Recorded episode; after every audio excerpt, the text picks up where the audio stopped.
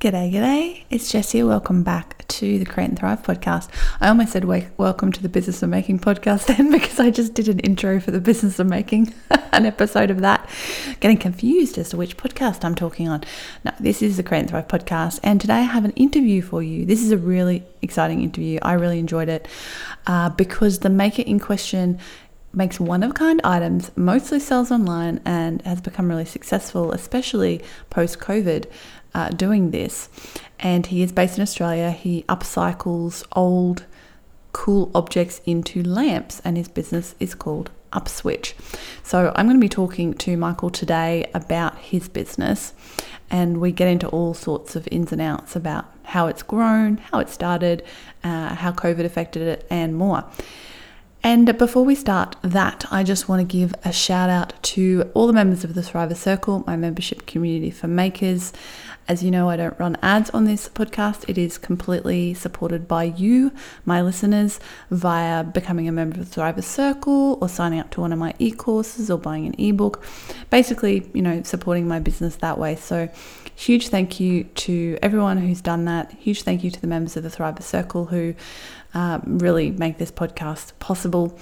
And also, all of the subscribers to my YouTube channel, and those of you who watch my YouTube videos, uh, because I get a little bit of income via that as well. Uh, so I really appreciate everyone who's supporting my YouTube channel now that I'm putting a bit more effort into that. And you can find that over at youtube.com forward slash Jess Van Den. I couldn't do this uh, without you. And for those of you who can't support financially, no worries. Thank you so much for being here. I really appreciate you trusting me to help you on your journey. Uh, something you could do is to either share the show or leave a review. So you can easily share, like in your Instagram stories, just take a screenshot and tag me at Create and Thrive on Instagram and just share with other people that you enjoy what I put out here, and that just helps me reach more people. And uh, leaving a review is also really awesome, especially on Apple Podcasts. It just helps the the podcast get found more easily. And I just really like hearing from you and knowing that uh, this in, this podcast is having a helpful impact on your life. I really appreciate that. So thank you to everybody who's done all of those things in the past.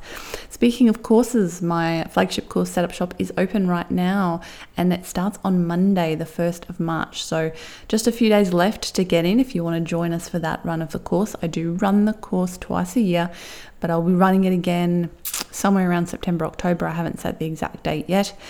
However, you know, the good thing about Setup Shop is once you sign up, you can come back and do the course as many times as you like. And you've got access to the private Facebook group, you've got access to the content. And uh, if you really do want to set up a stellar online shop for your handmade goods, this is the course that will help you do that. So go on over to createandthrive.com forward slash setup shop if you'd like to find out more. Doesn't matter what venue you set up on, could be Shopify, could be WooCommerce, could be Squarespace, could be Etsy, doesn't matter. Uh, this course will work no matter what platform you want to use. It's not a tech course so much as that it is a system to make sure that you don't miss any of the important steps of all the things you need to add and make sure you have on your website. Uh, in order for it to, you know, actually uh, entice people, reach people, all those sorts of things. So that is starting very, very soon. Uh, thank you to everybody who's already joined. We already have a really good cohort of people signed up. It's exciting. Everybody's putting their introductions in the Facebook group, getting to know each other. And uh, I'm really looking forward to this run of the course and getting to know you and helping you with your businesses. Uh, over 1,200 people, so 1,200 people, have used this system to set up their online shops. If you want to join us, again, createandthrive.com forward slash setup shop is where to go in order to make that happen. Okay, so let's get started and dive in to this interview with Michael Hanley from Upswitch. Do you want to grow a thriving, profitable handmade business? My name's Jess Van Den, and I'm here to help you do just that. I took my own handmade business full time in 2010, and since 2013, I've helped thousands of makers just like you create and grow successful handmade businesses. So, are you ready to thrive? Let's get learning. So, I'm here today with Michael Hanley of Upswitch. Welcome to the show. Hi, thanks for having me. I was really excited uh, to bring you on because I often don't get the chance to talk to one of a kind makers. A lot of a lot of the people I talk with are, you know, focus on online sales and do sort of reproducible yep. products. So I'm really looking forward to talking to you about that process today. Yeah, sure. So how did you start? Like, how did you get into what you do? It's it's quite an unusual craft. Yeah, I didn't, I guess, think of that at the time, but um, yeah, I guess more and more people sort of wonder what what sort of how it came to be, I suppose. And um, I yeah, I started out as a as a teacher. I was teaching music, and I was looking for something new to try and something creative that I was hoping to do more hands on. And um, yeah, it happened to be that I just sort of I feel like I fell into it almost, but um, I was already recycling and collecting things and um, and also fixing things and, and repurposing objects, um, old objects into new things. And then all of a sudden, I just had a bit of an idea that maybe I could focus on lamps. Um, mm. And I had no background in lighting design or electrical work, and I just sort of thought that was a cool idea, and I really wanted to pursue it. And yeah, it wasn't until I was traveling in, in, in Europe actually and, and just becoming really inspired by makers and creators that I saw at, at markets. And um, I stayed with a, a, a, guy in Germany who was a found object artist and he was uh, making things out of little bits of rubbish and, and things that he'd found in, in, in curbside collections and all those sorts of places. And then yeah, I just that kind of gave me the idea that this could be an art form that couldn't just it wasn't just something that could be um, a hobby. It could be something that could be pursued further as a as a business or um, something that yeah could be something that people were after and something that people wanted. And I suppose the idea for lamps when I when I came to that, I thought well everyone's already got lamps in their in their houses and you can never have too many lamps in, in, in, any house or room. And um, yeah, I thought that could be a cool thing and to try and, and, and work on. So yeah, that's where it, where it started. And how long ago kind of did that all happen? Uh, that was in 2015. So mm. That was yeah five years ago or so now. And um, from there, I I had the idea and I sort of made a few things and experimented and got some feedback from from friends and family, and and then I, I actually started doing the the NEIS course. Um, I'm not sure if you know about that one. I do, but can you just explain it for those who don't? Australia. So it's called um, New Enterprise Initiative Scheme, and it's a government-run um, scheme that helps small businesses to grow and develop in, in, in a short period of time, I suppose, in mm-hmm. Um, so there was a 12 week course of, of how to run a business and how to um, do marketing and, and things like that to, to grow a business. And then from there, you get nine months of, of government support um, to develop your business and, and work on it and, and see how it goes. And yeah, that was where it started for me, and, and that gave me a good boost and um, a really broad range of skills that I needed for running my own business because I'd never really done it before. Mm-hmm. And mm. um, yeah, I think from that, it was able to grow to a point where um, I could sustain it and, and didn't need the, the government support after that point. Mm-hmm. And um, yeah, it just grew from there.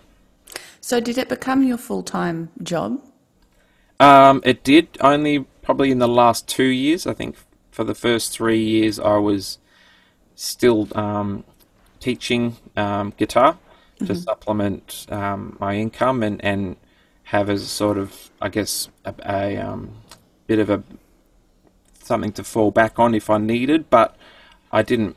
I, I, I, I got to the point where I was putting more time and energy into the business, and I just couldn't sustain both things at once. And also, I think taking that leap really helped to, to boost the business to another level that I, I didn't really I think I was scared before that but uh, mm.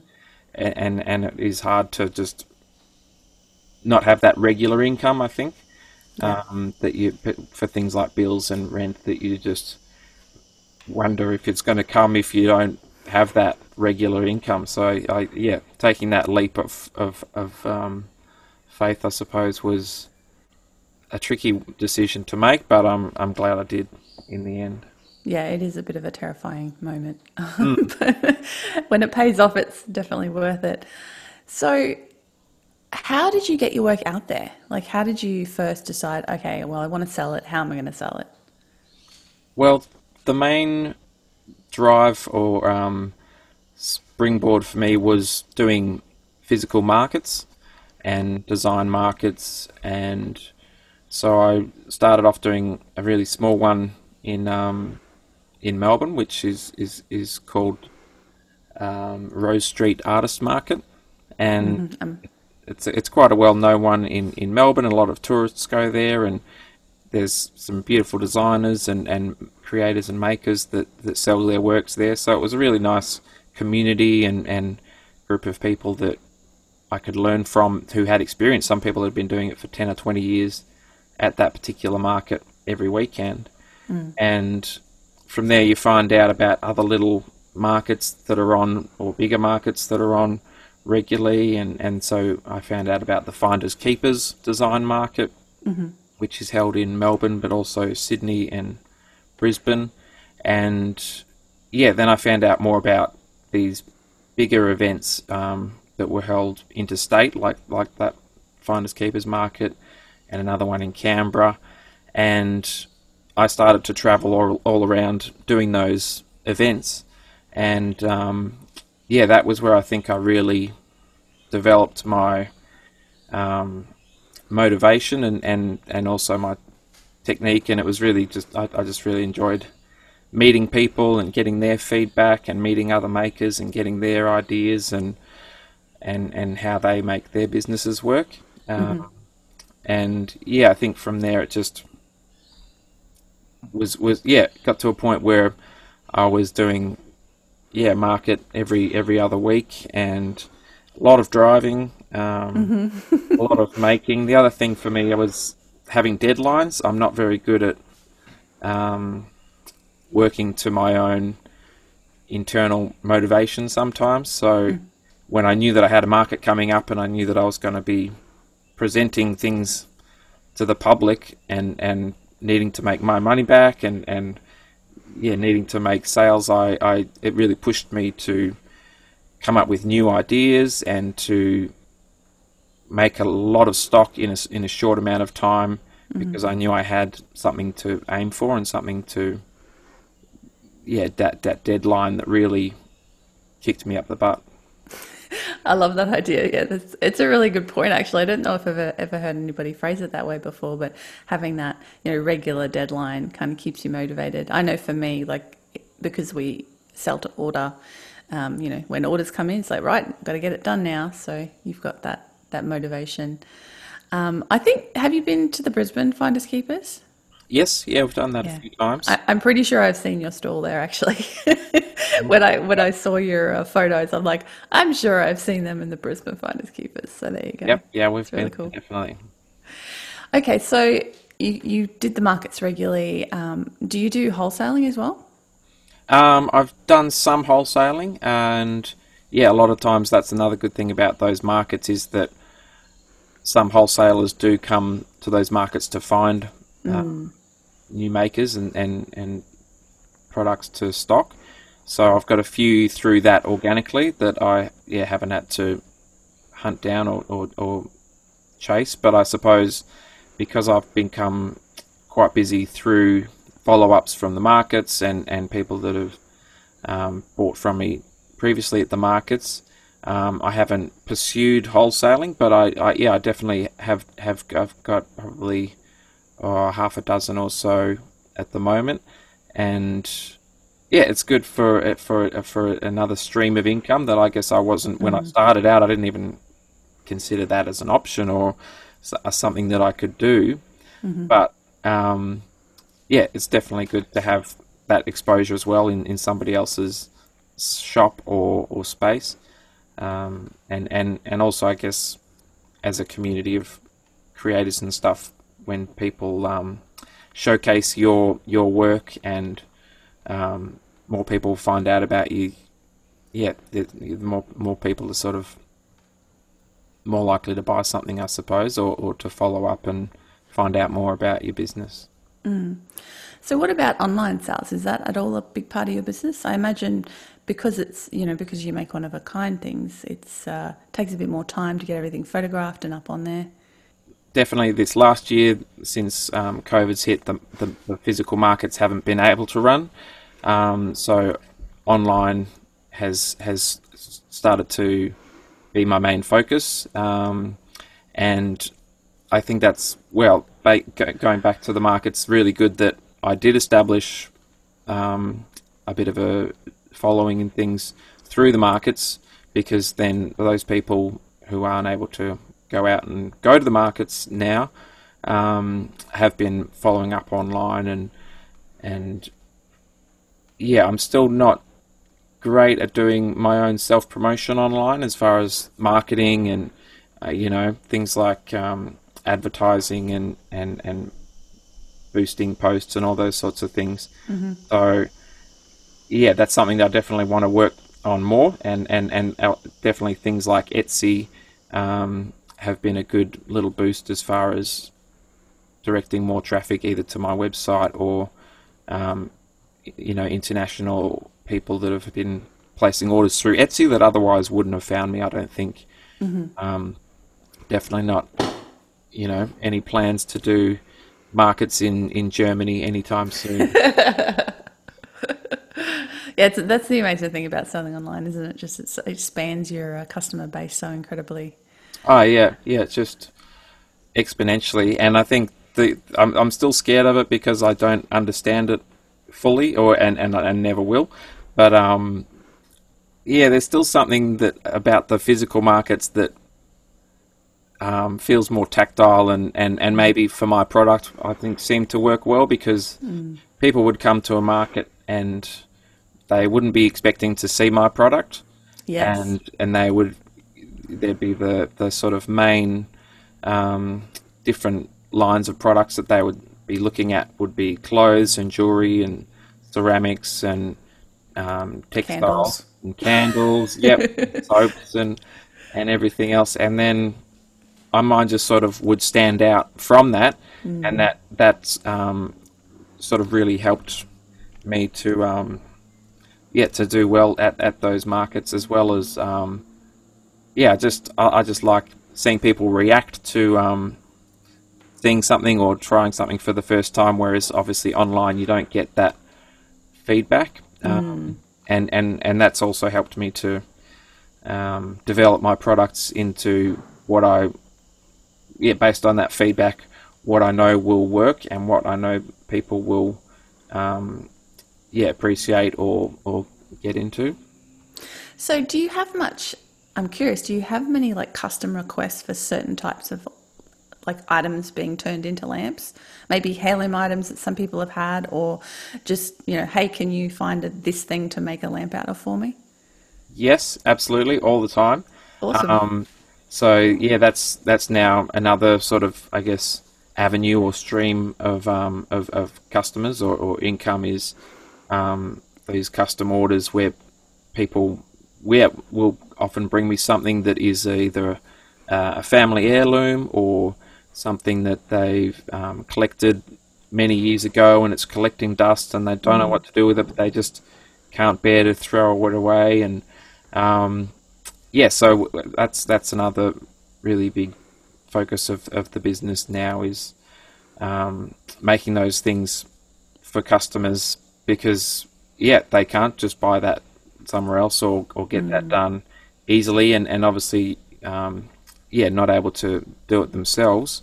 Um, so yeah it's been yeah interesting when and that's yeah exciting when people bring me something that I hadn't even thought of turning into a lamp um, or light and, and, and all of a sudden I'm given this challenge of how are we going to make it work and you know sometimes they've got the idea for the design and the and, and how they want it to look and other times they just give it, give it to me and I have to come up with all of the ideas and bounce it back and forth, and, and, and yeah, that's really fun um, process. Yeah, to work with somebody else and, and, and their ideas as well as, uh, like I said, other objects that I mightn't have otherwise come across. Whether it's yeah somebody's old gramophone record player or somebody brought me a roller skate.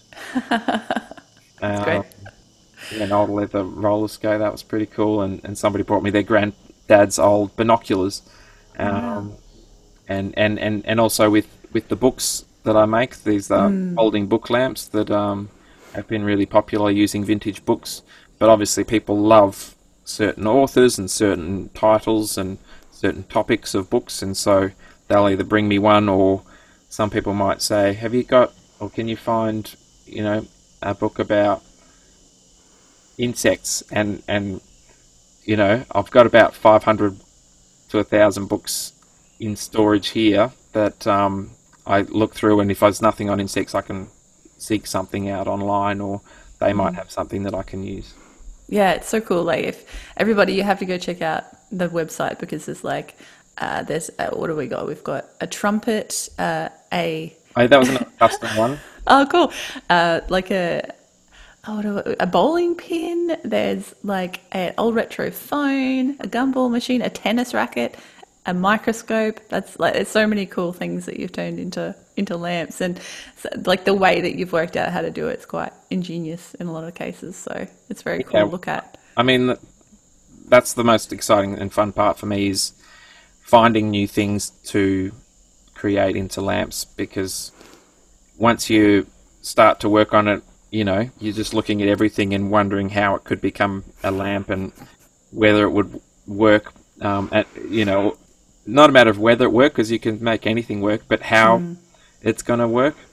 And um, yeah, every design is, is is obviously has to be informed by the object that or how it already exists and what materials it's made of and um, how your electrical components are going to fit inside or around it and attached to it, and yeah, that's what what gets me excited and keeps me keeps me challenged.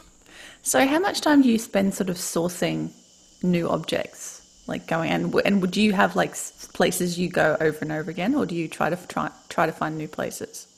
Um, so there's a, a there's a lot of places that I go, I suppose, um, and and different avenues, and um, I guess that was another thing why I sort of started the business or um, got into it because I already had a big passion for secondhand um, objects, and you know I used to go garage sailing with my dad when I was growing up, and mm. and I went hard rubbishing when I was in my um, late teen years and oh, I don't know if what uh, maybe curbside collection is it up in Queensland? Yeah, we got that too. Too. Yeah. yeah. So yeah, cruising the curbside collection.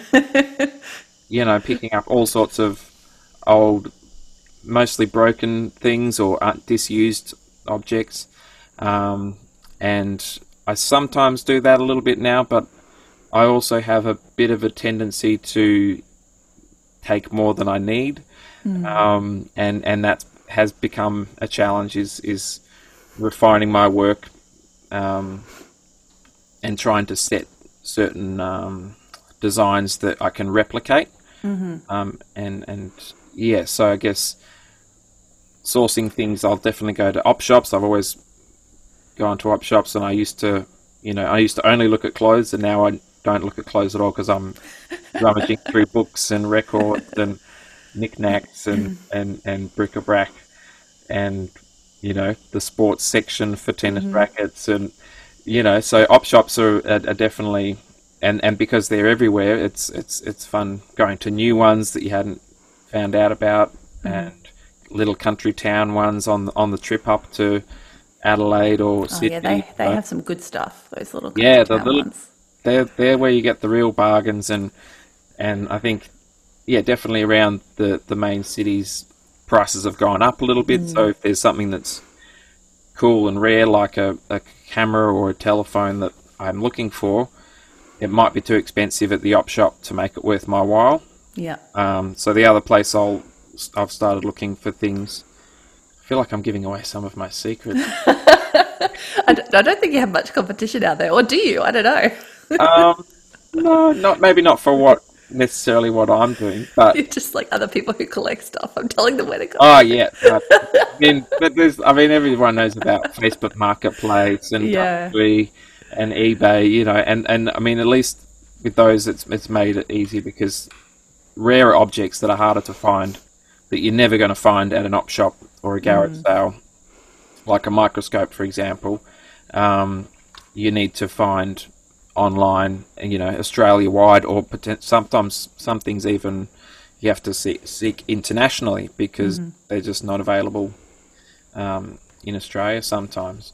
So yeah, it, that's where eBay um, is, is is really good for finding those more niche things and, and also trying to get a, a, a better price on things because you also trying to get things in bulk, which is a challenge. Um, but you know, I've been lucky enough to to stumble across a few people selling their entire vintage camera collection. Um, you know, and and I feel I I, I, I felt a bit bad because I didn't want to tell him what I was doing with them, um, in case he might not want to sell them to me. yeah, yeah. But um, yeah, you get lucky little nuggets of gold like that every now and then, where that will that means that I don't need to go to op shops, you know, daily because I can have a a steady stream of, of, of some an object that I can then replicate uh, the, the the models or, or the designs of the lamps as well. Because obviously, one of a kind, every camera that I find is is going to be slightly different, but um, yeah, at least I can I can replicate them and, and similarly enough that I don't need to take a new photo every single time because that's that would be much more time consuming and difficult. For sure. So it sounds like you have the eternal hoarding problem of crafters everywhere. Yes, uh, Shi- shiny object syndrome. Oh, that'd be good. yeah, and you know things just sometimes become part of my collection, or I've got a bad habit of um, worrying about things being too good to be, you know, Yes. repurposed, and and and so it might just sit there for for years, you know, in my space or my storage because I'm worried about drilling a hole through and ruining it forever, um, or I just feel like yeah, some things maybe shouldn't be turned into something else at this as from a historical point of view, perhaps. Um, but yeah, that definitely ends up with me just accumulating more things that are req- than are required, which is also you, you almost need because if you're sometimes repurposing things, I'll be using multiple materials in the one object. So, you know, I'll be trying to refashion um, something to, to to to make, for instance, a, a robot. I used to make uh, um, fair few found object robots, so it might be, you know, a camera for the body, and it might be a, some torches for the legs, and it might be an old spanner or something for the arm. But yeah, when you're creating sculptures that are multifaceted and make use of different materials, hmm. it's it's handy having lots of different things to choose from. Yeah, definitely. You can just kind of search through your, your hoard and find something that works. Yeah, but yeah, organization is definitely a challenge. Do you have like storage space away from your home? Um, not currently. Okay, yeah. No, I used to have some, but um, yeah, I probably do need some, particularly ask my wife. Um, but I, I just feel like I need a bigger shed. Or, Yep. Um, workspace or more shelving. But I, yeah, all the walls are filled. I, I, I don't know what to do at this stage.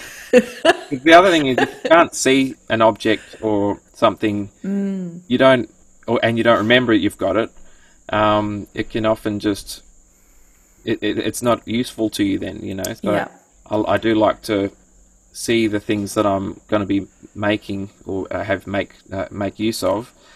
But if they're buried in a pile of um, other stuff, it's it's really hard to either get to. Some sometimes I'm, you know, trying to get to something that's in the corner, and I've got to move another hundred objects to get to it, or I know that I've got something and I just don't know where I've put it. Yes, that's so frustrating. Sounds like the state of my wardrobe because I never throw anything out. It's like I, I really need to do a cull in there, and you find something I, I totally forgot I had that, and I've had it for years.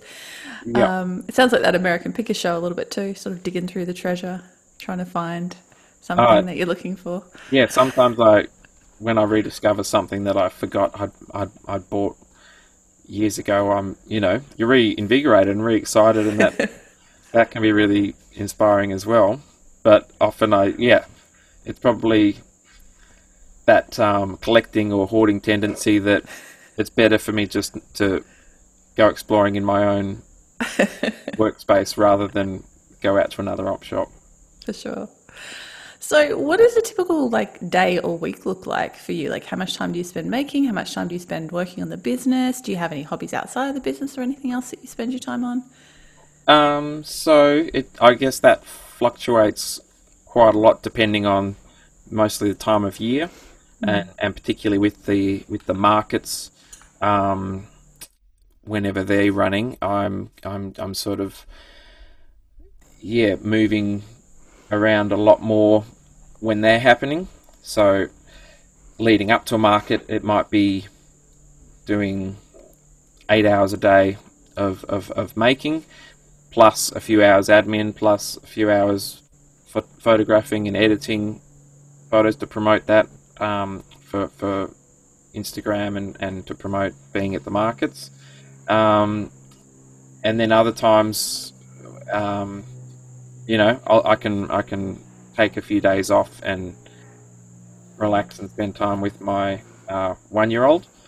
And yeah, it's it's it's it, I kind of struggle sometimes with that fluctuating schedule and not having a set time that I need to be in the workshop or making. But um, yeah, I usually try to balance between probably two to three hours of admin and maybe three to four hours of making um, every day.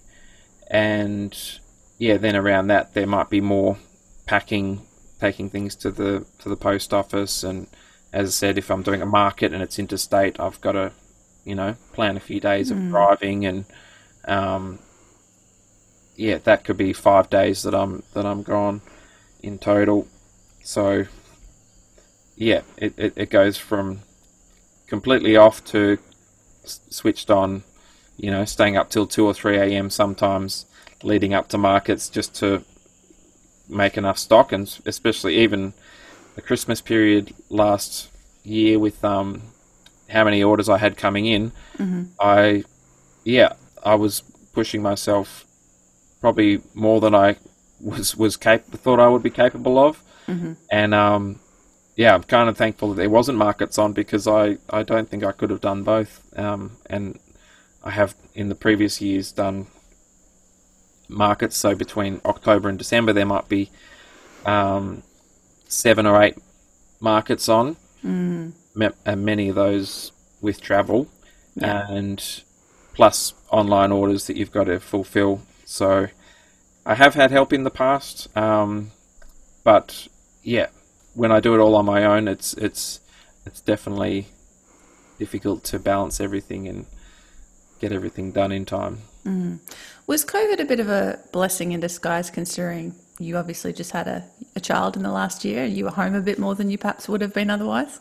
Yeah, absolutely. I um I, I don't want to say it was the best thing that ever happened to me, but um the yeah definitely I was already at the start of this uh, last year um, spending more time at home and and just our, our, daughter was born in January, so we yeah it was nice to have a break from from the markets and from work and then slowly pick that up thr- through the year and, and not have to be traveling and, and, and going um, as gun ho as I was the previous year.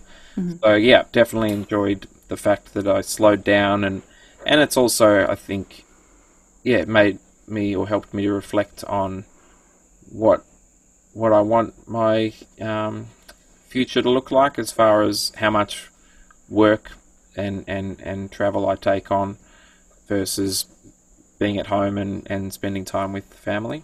Mm-hmm.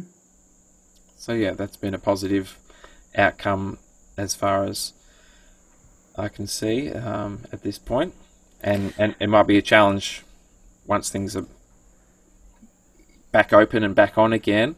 But I think I will definitely be more um, organised and and have those routines in place, or also I think just um, yeah manage my time better and.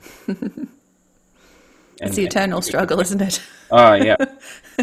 well, that, and I mean, you probably have this as well, but working from home and finding a balance between relaxing in that space and working in that space, Mm. something I still still navigating. I've only done it for a few years, and it's yeah, it's definitely not easy.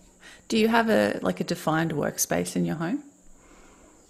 Uh, yes, I do. Downstairs, there's a um, a spare room and an old kitchen that was a separate living space. So that's been transformed into the sort of storage and um, studio or workshop.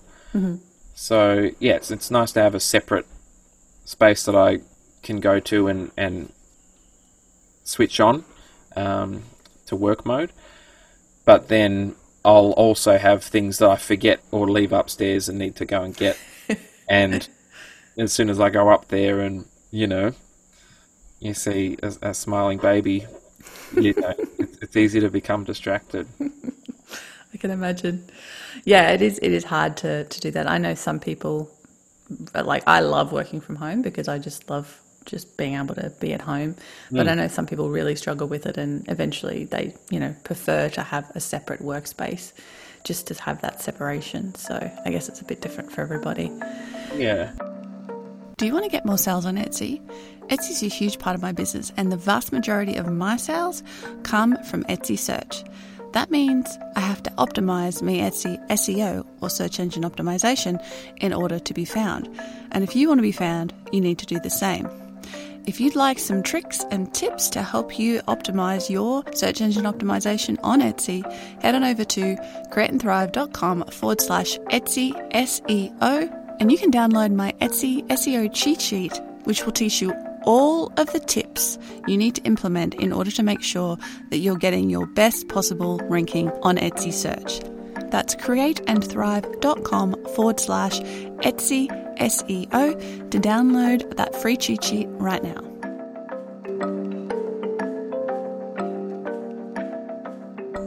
Um, and of course, you know, nowadays we're never, with our phones and everything, we're never completely separated from work because we've always got our email and our Instagram and everything else yeah, right by our side. It's definitely been a challenge um, in this last, yeah, while being at, at home and, and with through COVID, um, yeah, needing to be on online to have that presence and and to um, you know keep up um, things like Instagram posting and, and, and maintaining sort of audience engagement. Um, but I think, yeah, I, I'll, I'll, I'll still fluctuate between not touching it at all and playing with it too much. Yeah. you know. um, so is Instagram your main sort of marketing channel? Um, yes, yeah, at this at this stage, and and also I guess Etsy, but but obviously the Instagram sort of feeds people towards my website or um, or Etsy, and it's it's just been amazing. The yeah, the Instagram um, response on there, and just people messaging you directly and, and, and, and, and wanting to inquire about buying something or, or getting something made. And yeah, I definitely just didn't expect that um, when I first started the business that that would be a focus um, of the business. I guess you sort of when you come up with or when I came up with the business idea, it was like, okay, I'm going to be making and I'm going to be doing this, and then you think, okay, with the markets, like I was saying, you can say, okay, I'm going to go there for Saturday and Sunday or just Saturday, and you know, you can very much separate those two things. But now that a lot is online and, and, and you know, you maybe don't need to go to the market or, or can't go to the market. Mm. And so, yeah, you have to spend that time um, online to to promote and to um, yeah engage with customers and and find new customers as well. hmm Do you use Pinterest at all?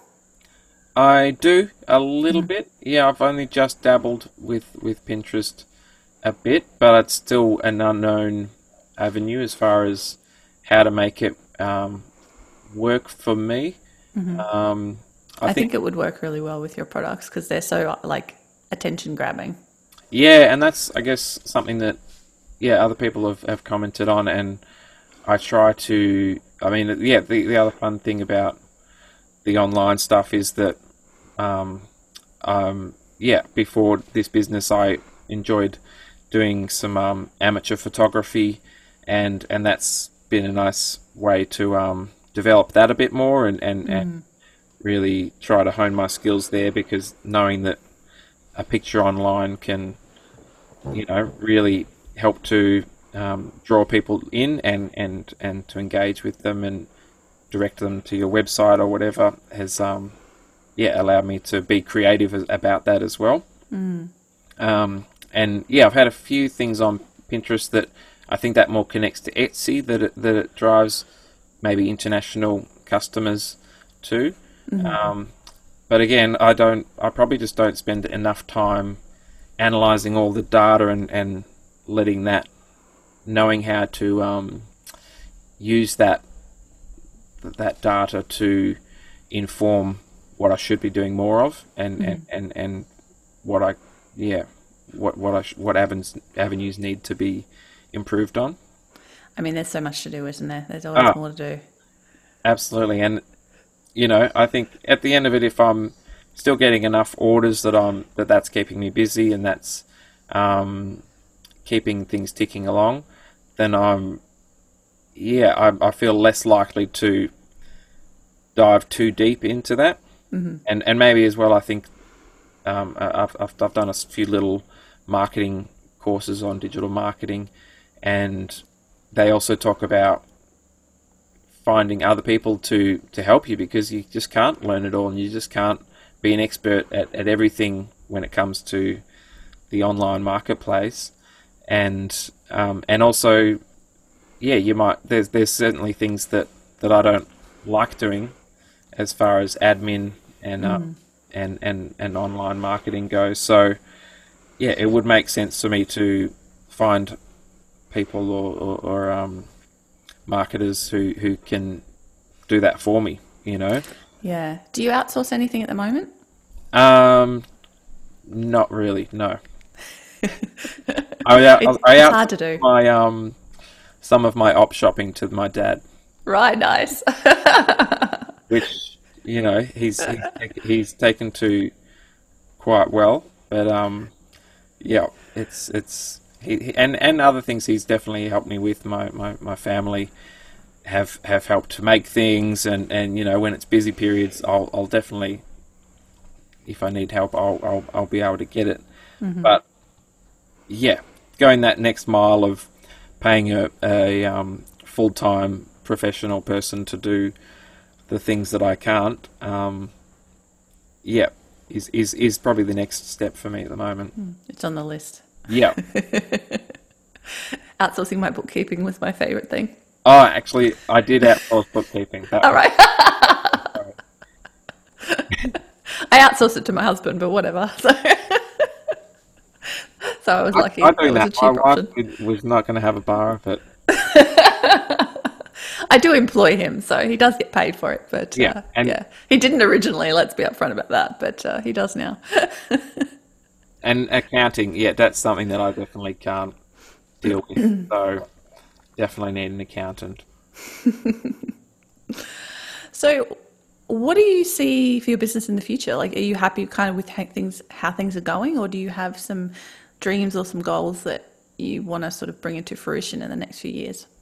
Um, yeah, it's it's a tricky question because I guess after this year of slowing down a bit and and having a child, it's changed my perspective a little bit on on and maybe the drive that I had um, previously, and and maybe uh, before that I didn't really have a whole heap of direction either. But I think, yeah, now it'll be more refined and and and and, and thought out.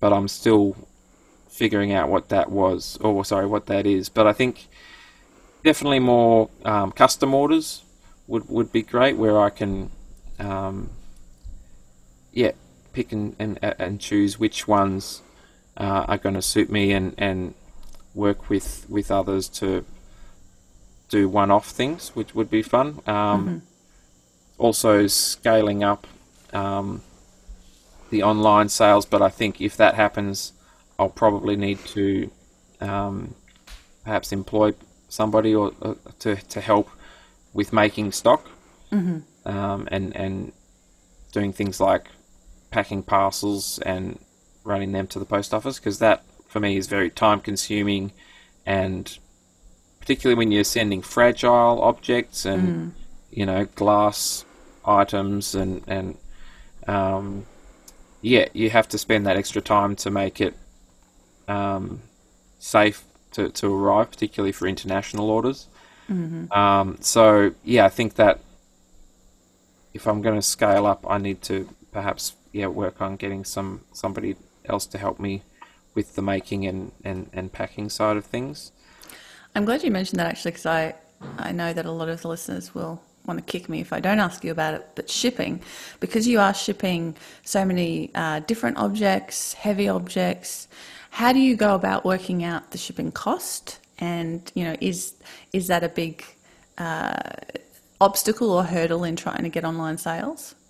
Um, it it is, and and and I still yeah struggle with it because obviously everything costs a different amount to send based on its weight and its size, and and um, they as well as obviously how far it's going.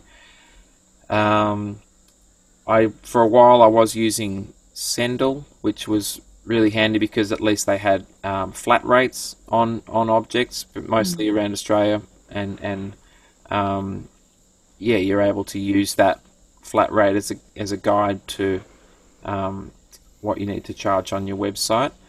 Um, but yeah, definitely finding boxes that are the right shape and size for some things, like tennis rackets that are just a little bit too long for normal boxes that I've got. Um, so yeah, that that that creates its own challenges, but um, yeah, obviously I'll have I'll also have really small. Um, I've got these really small jar lanterns that are filled with marbles, and so they weigh more than the tennis racket does, but it's a, a, a, a, a fifth of the size, and it might still be more expensive to send that one ob- object.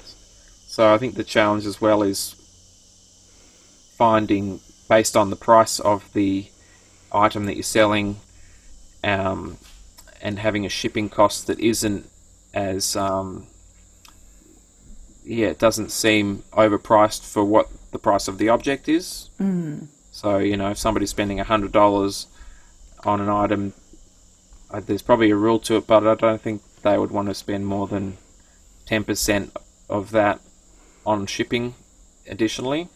So if it was yeah an extra ten dollars, that might be the limit. Whereas if somebody spent had to spend twenty five dollars for a hundred dollar object to get sent, I feel like that puts people off.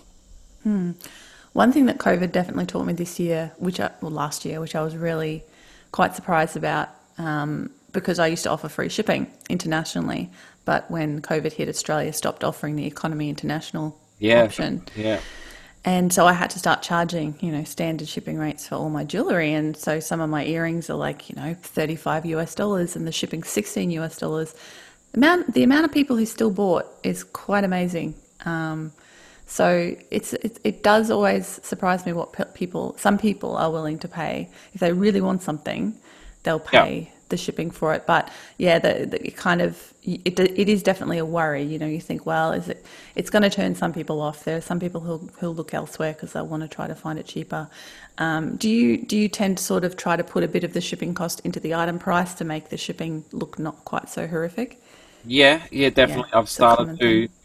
And and probably for the most part of last year, I I was offering free shipping, um, and just absorbing or adding a little bit of extra cost to the to the item price, just because I think people, or I know myself included, I just don't like putting an object into the cart and then finding out how much extra shipping is and then making your decision based Yeah. on, on, on how much that is. And, and I think there's a lot of empty carts left where um, people just don't want to pay that extra shipping amount or you, you hadn't factored that in whereas if it's just all absorbed in um, it might seem a bit more expensive as an item price but knowing that it's free shipping I think people make that decision um, or can make that decision more easily Yeah.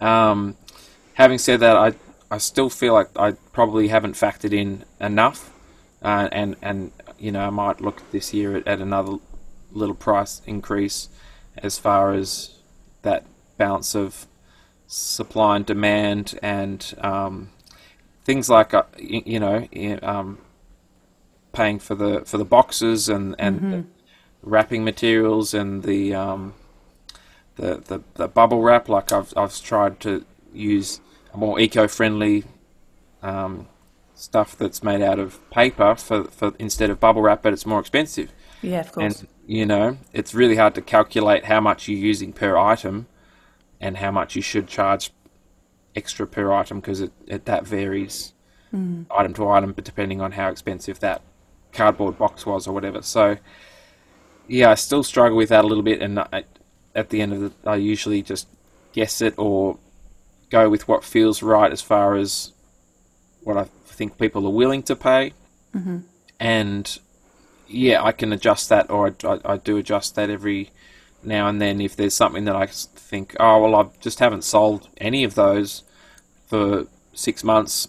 That must be something to do with it. I'll try and lower the price a little bit and see if that helps. Um, but and and then I guess the opposite could be done if if something's selling quite well and and and you but you're worried that you're not making enough profit per item, you can increase that by a little bit and then at least um, test that out and, and see if that helps to make a difference. yeah, I've I done think that. that's sure. yeah the, the free shipping for me, particularly on Etsy. Like Mm. they when you first signed up and they say recommended we re- recommend free shipping, and I just didn't like that. They were Mm. you know that they were sort of stipulating that, and obviously they don't force you, but they strongly recommend it. And um, yeah, I just I wasn't having as much success. And then as soon as I changed to free shipping, but increased the prices by essentially what the shipping amount was, or a little bit less, just to give it a nice rounded number, um, it, it worked. So Yeah. yeah, I'm I'm I'm as much as I don't love it, it it's yeah, I think it, it, it can work as a, a bit of a marketing tool, particularly in this last year where I knew that I, for instance, when I wasn't going to the markets, um, the outlay of money that I'm spending to be at the market is um, is needs to be accounted for in each item that I sell um, direct to a customer. Mm-hmm.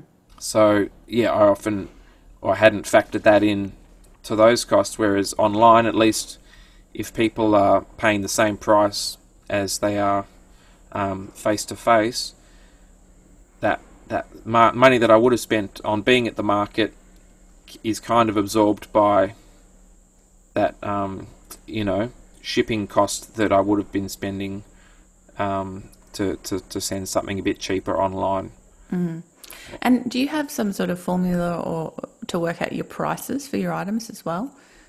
Um, not a set formula for every item, um, and it took me a couple of years. I think I just sort of was just feeling it and and and yeah, thinking what people would would would pay in a way, Mm-hmm. which is um, probably not the best way to go about it because I think you obviously know your item better than customers do, and you know what you spend on it. But I did follow the sort of rule, general rule of um, once I started wholesaling, particularly, I think I, I um, realised that your retail price should be double what the wholesale price is, Yeah. and your wholesale price should be um, sort of double what your materials plus labor is.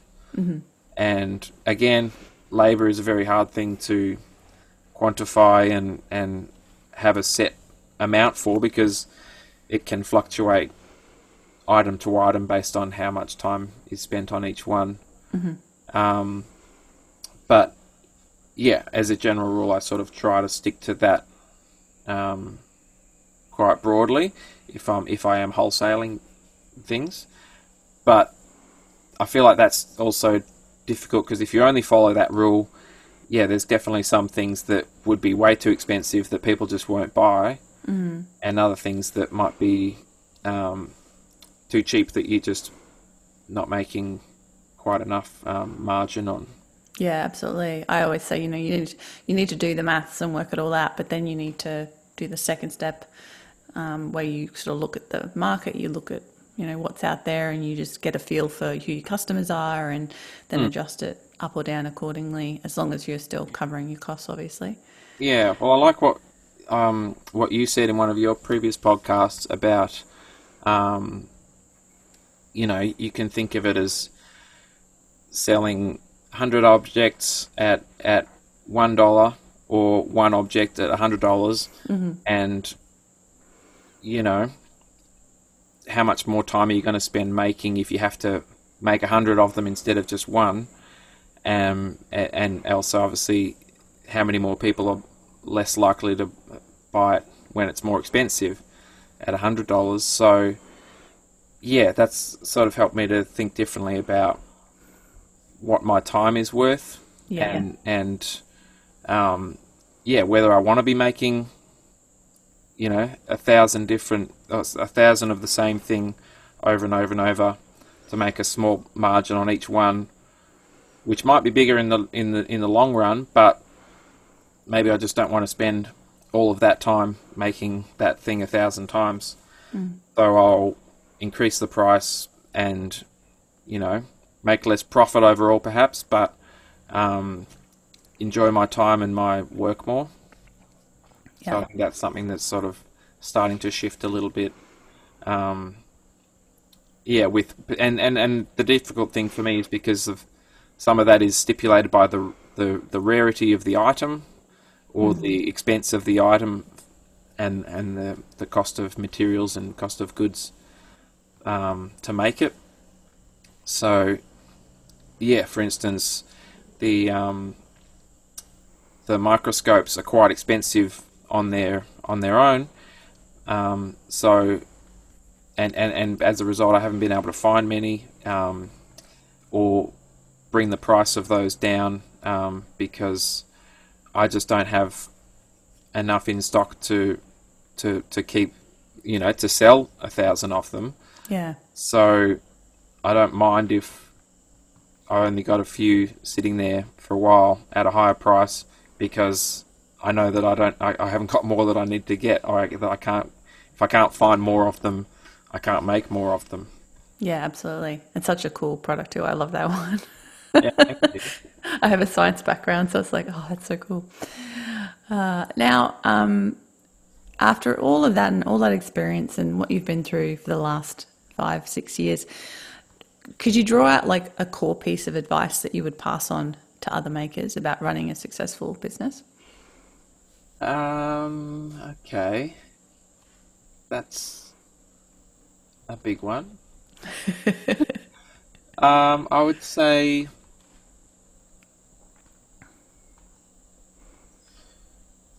I think the first thing is maybe just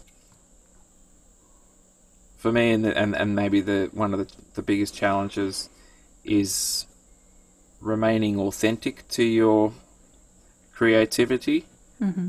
and yeah and and and keeping staying creative because I think that's that's a really difficult thing when when the whenever you turn an artistic expression into a business and and having to make money out of it it sort of sort of changes your perspective or your value of what that art is and and and what it was in, before you started making money out of it. So, yeah, I think I would say try not to lose sight of that and be distracted by the fact that you want to make more money from um, from the business because I think obviously you know we we obviously strive to, to, to build a business to be as, as profitable as possible. But um, yeah, I think the challenge is maintaining your creativity that you're still enjoying it. Um, yeah, because I think if you if you spend too much time focusing on how much you're earning and, and how much how how, profitable it's become, um, yeah, it's easy to lose sight of why you started in the first place, and um, yeah, it might not be as enjoyable to do the creative aspect of it, or or or you might just have less time to do the creative aspect. So, yeah, I think in those formative years, definitely um, sort of honing your skills on the creative aspect of it um, when you have the time to do that Yeah. and um, yeah, if you're going to obviously maybe maybe I'm just telling myself that once you get to the point um, where you can scale up or, or, or could scale up, then you can yeah outsource those things to, to people that will do it quicker and and spending your time on what you enjoy doing the most enjoyable part of the, the business and the creative process rather than um, yeah getting caught up in all the numbers Well, I mean, we are the creative engines behind our, our businesses, so it's important that we don't lose sight of the fact that that's the kind of one part of the business we can't really outsource to someone else. yeah absolutely Yeah. Awesome. Michael, it's been an absolute pleasure chatting with you today. Where can people go to find your amazing work?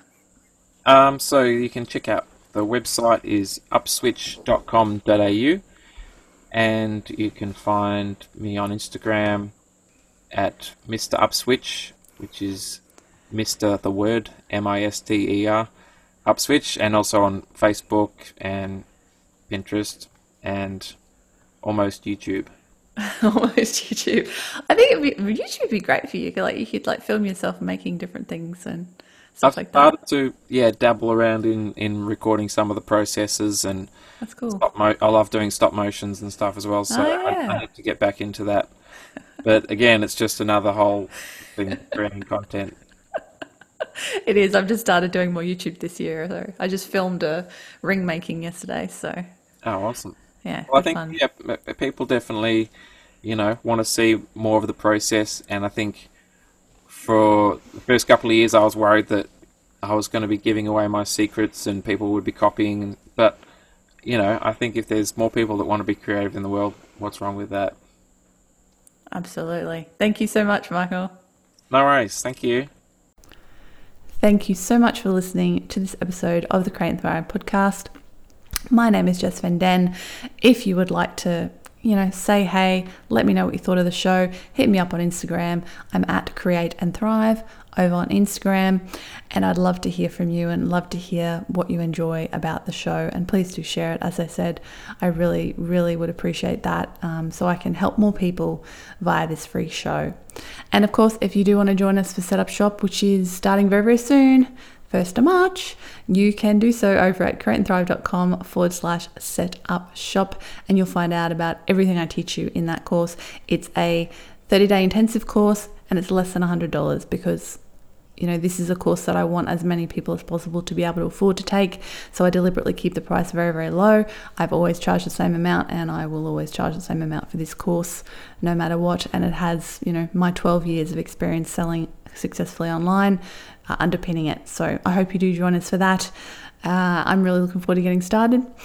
And uh, I'll be back again in another fortnight with another episode of the show. If you want to catch up with me weekly, you can do so over on my YouTube channel, youtube.com forward slash Jess Van Den. And of course, don't forget to check out my other podcast, The Business of Making. Catch you soon. Bye for now.